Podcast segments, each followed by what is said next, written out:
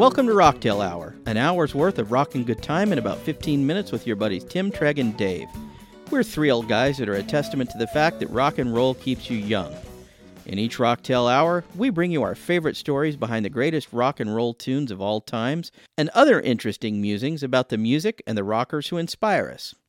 Rocktail Hour is an affiliate of Amazon.com, the online megastore that offers Earth's biggest selection. If you're going to buy stuff on Amazon anyway, it would be cool if you would first click on the Amazon.com link on the Rocktail Hour homepage or our affiliates page. And Amazon will kick a few bucks back to Rocktail Hour to help fund the free podcast. In today's podcast, Dave is going to bring us the story behind Fire and Rain by James Taylor.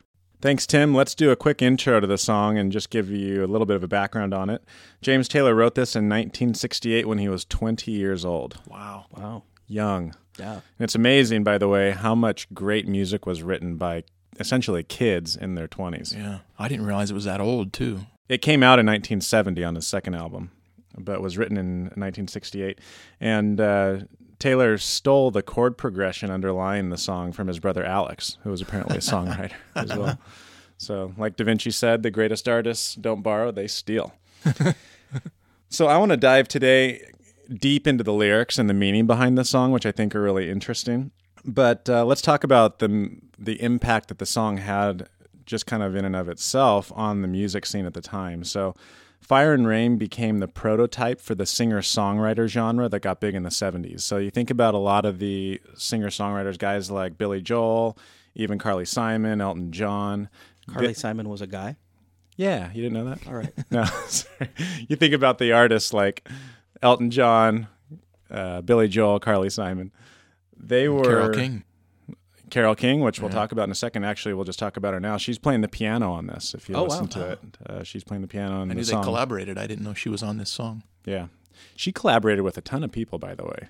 Carole King had a prolific songwriting career and a collaborative career with uh, Paul Simon and um, I can't remember now. I did a little bit of research on her, but she collaborated with a ton of great artists on top of writing songs. So uh, certainly a talent. But it was after Fire and Rain achieved its huge commercial success that a lot of these other then songwriters started to say, "Hey, let me get out there and start singing my own songs." Billy Joel being one of them, like we said. So James Taylor was one of the first guys that launched that singer songwriter movement, so to speak, in the 70s. So uh, the song itself was number 227 on Rolling Stone's 500 greatest songs of all time. And I'm not kidding about that, Tim.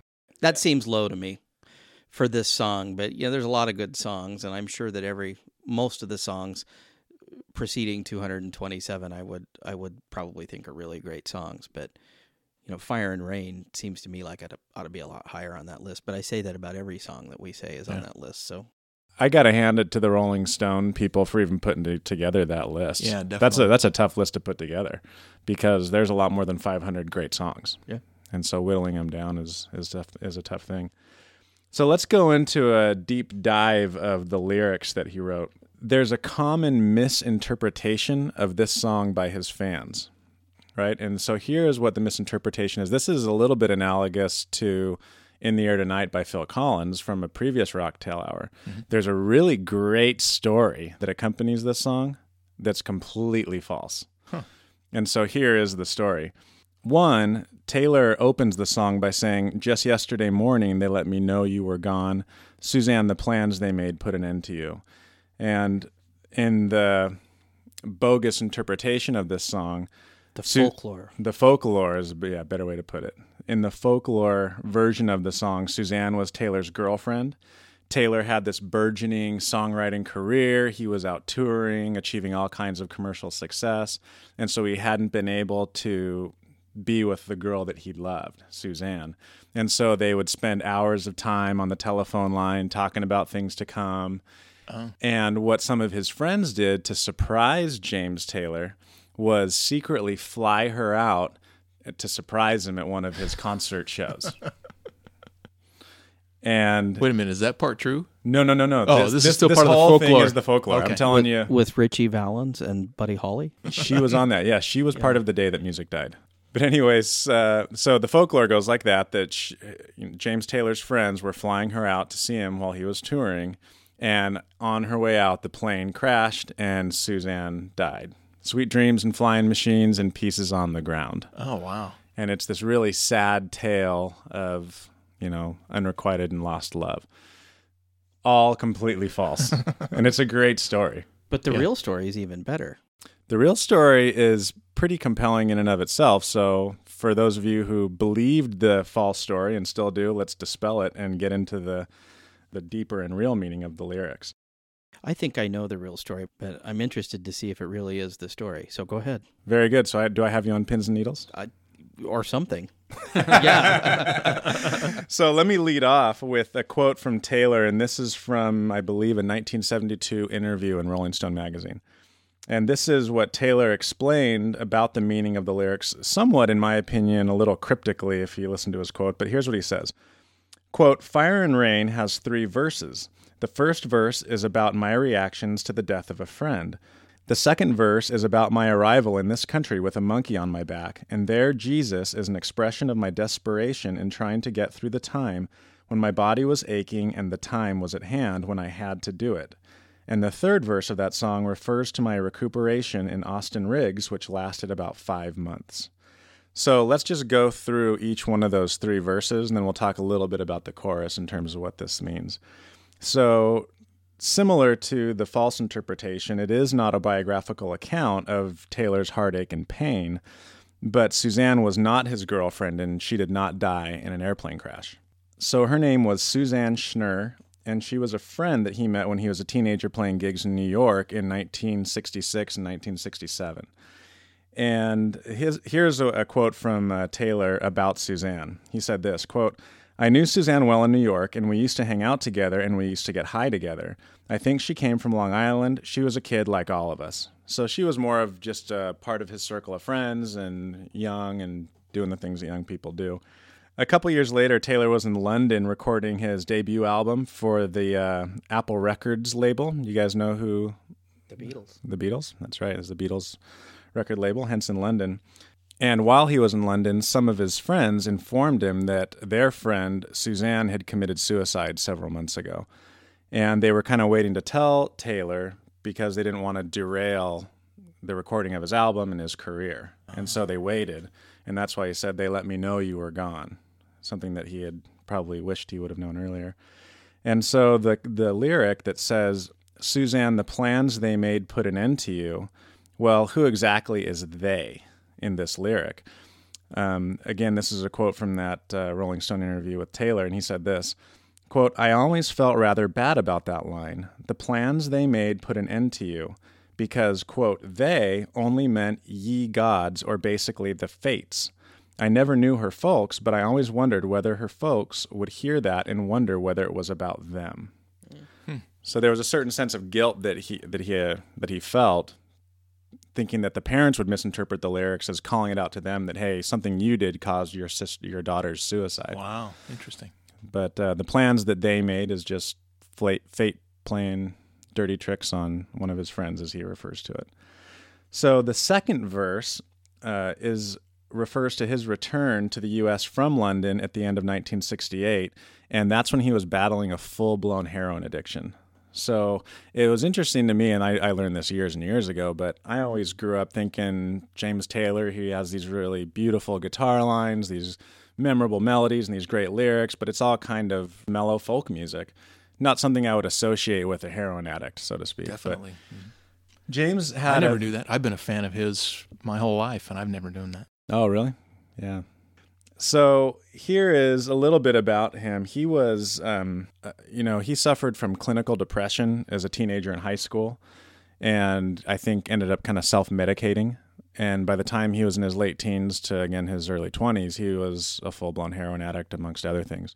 So when he got back to Manhattan after recording his first album in London, he checked himself into a, psychi- a psychiatric facility in Massachusetts called Austen Riggs. And it was at this time that he wrote this second verse, which offers pleas to Jesus to quote, look down upon him and make him and help him make a stand against the ravages of heroin addiction. So it's him calling out to Jesus to help him Cool. right? And so the third, or sorry, the third verse, uh, for me and in my opinion, is beautifully poetic. So here's how the, the third verse reads Been walking my mind to an easy time, my back turned toward the sun. Lord knows when the cold wind blows, it'll turn your head around. There's hours of time on the telephone line to talk about things to come, sweet dreams and flying machines in pieces on the ground. So if you if you listen to this third verse, it really validates that bogus folkloric story about flying and and all that stuff and how his how her plane, her plane went down and the like. Um, but here's what happened: Taylor had spent many months of his senior year in high school uh, in a hospital being treated for depression, as we mentioned. After leaving that clinic or that hospital where he was at, he ended up hooking up with a childhood friend of his named Danny Kortchmar and they were in New York together, and they formed a band called the Flying Machine. Ah. Right, and the Flying Machine ended up being a professional and musical failure for Taylor. Uh, it culminated in Taylor and his friend Danny, and maybe some other band members, taking a trip to the Bahamas, where they were paid to be the house music.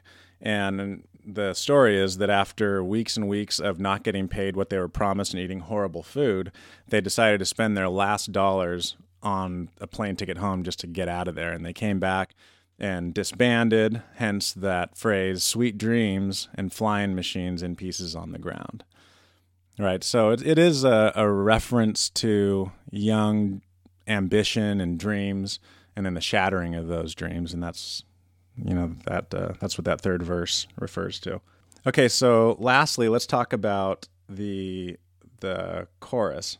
And the chorus reads that like this I've seen fire and I've seen rain. I've seen sunny days that I thought would never end. I've seen lonely times when I could not find a friend, but I always thought that I'd see you again.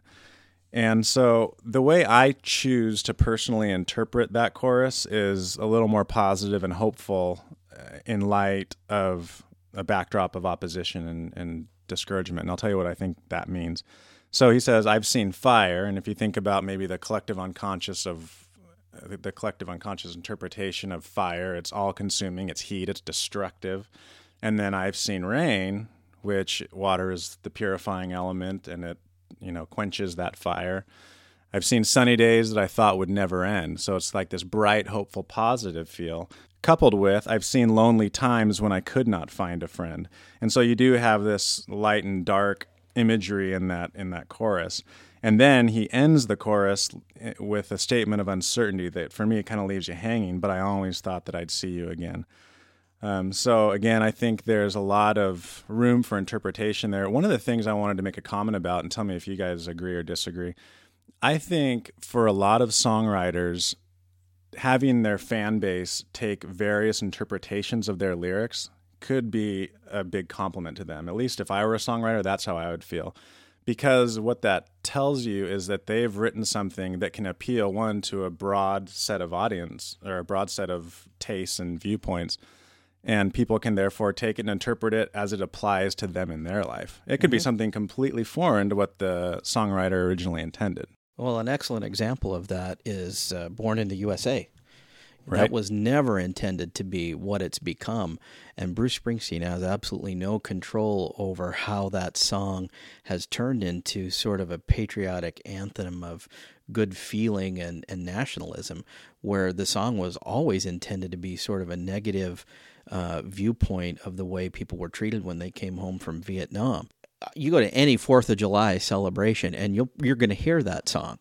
And you know, regardless of what his intent was in in writing it, the fan base has taken it and turned it into something else, and it's beyond his control.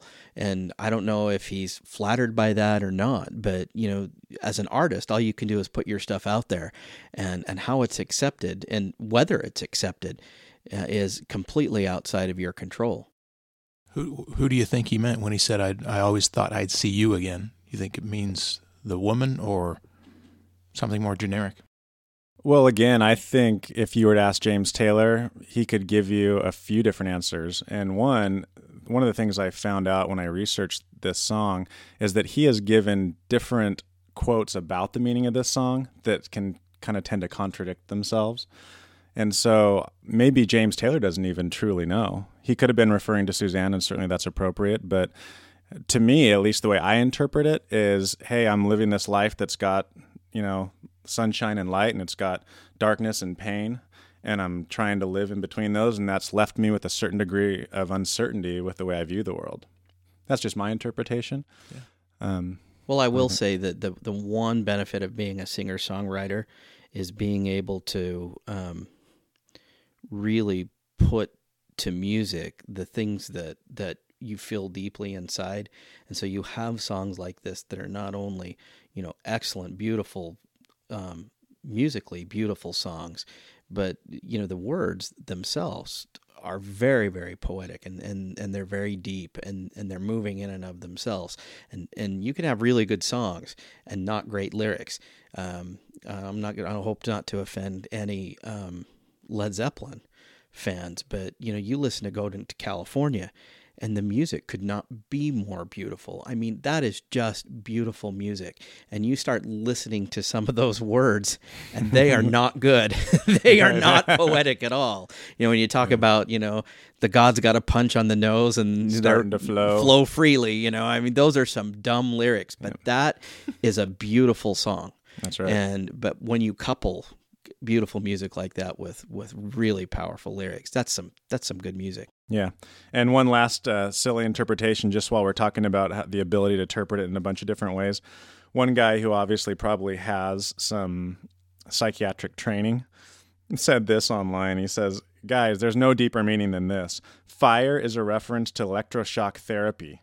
He received it when he was in the psych ward. And rain is a clear reference to hydrotherapy or crypt or what is it called? Cryotherapy, which is basically immer- immersing addicts into ice baths. Wow.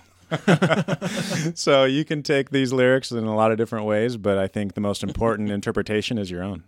Cool. Yep. All right. Well, thanks, Dave. That's an excellent uh, Rocktail hour about an excellent song. I'm glad we covered that one. That's that's one we we should have covered a long time ago. So thanks for picking that.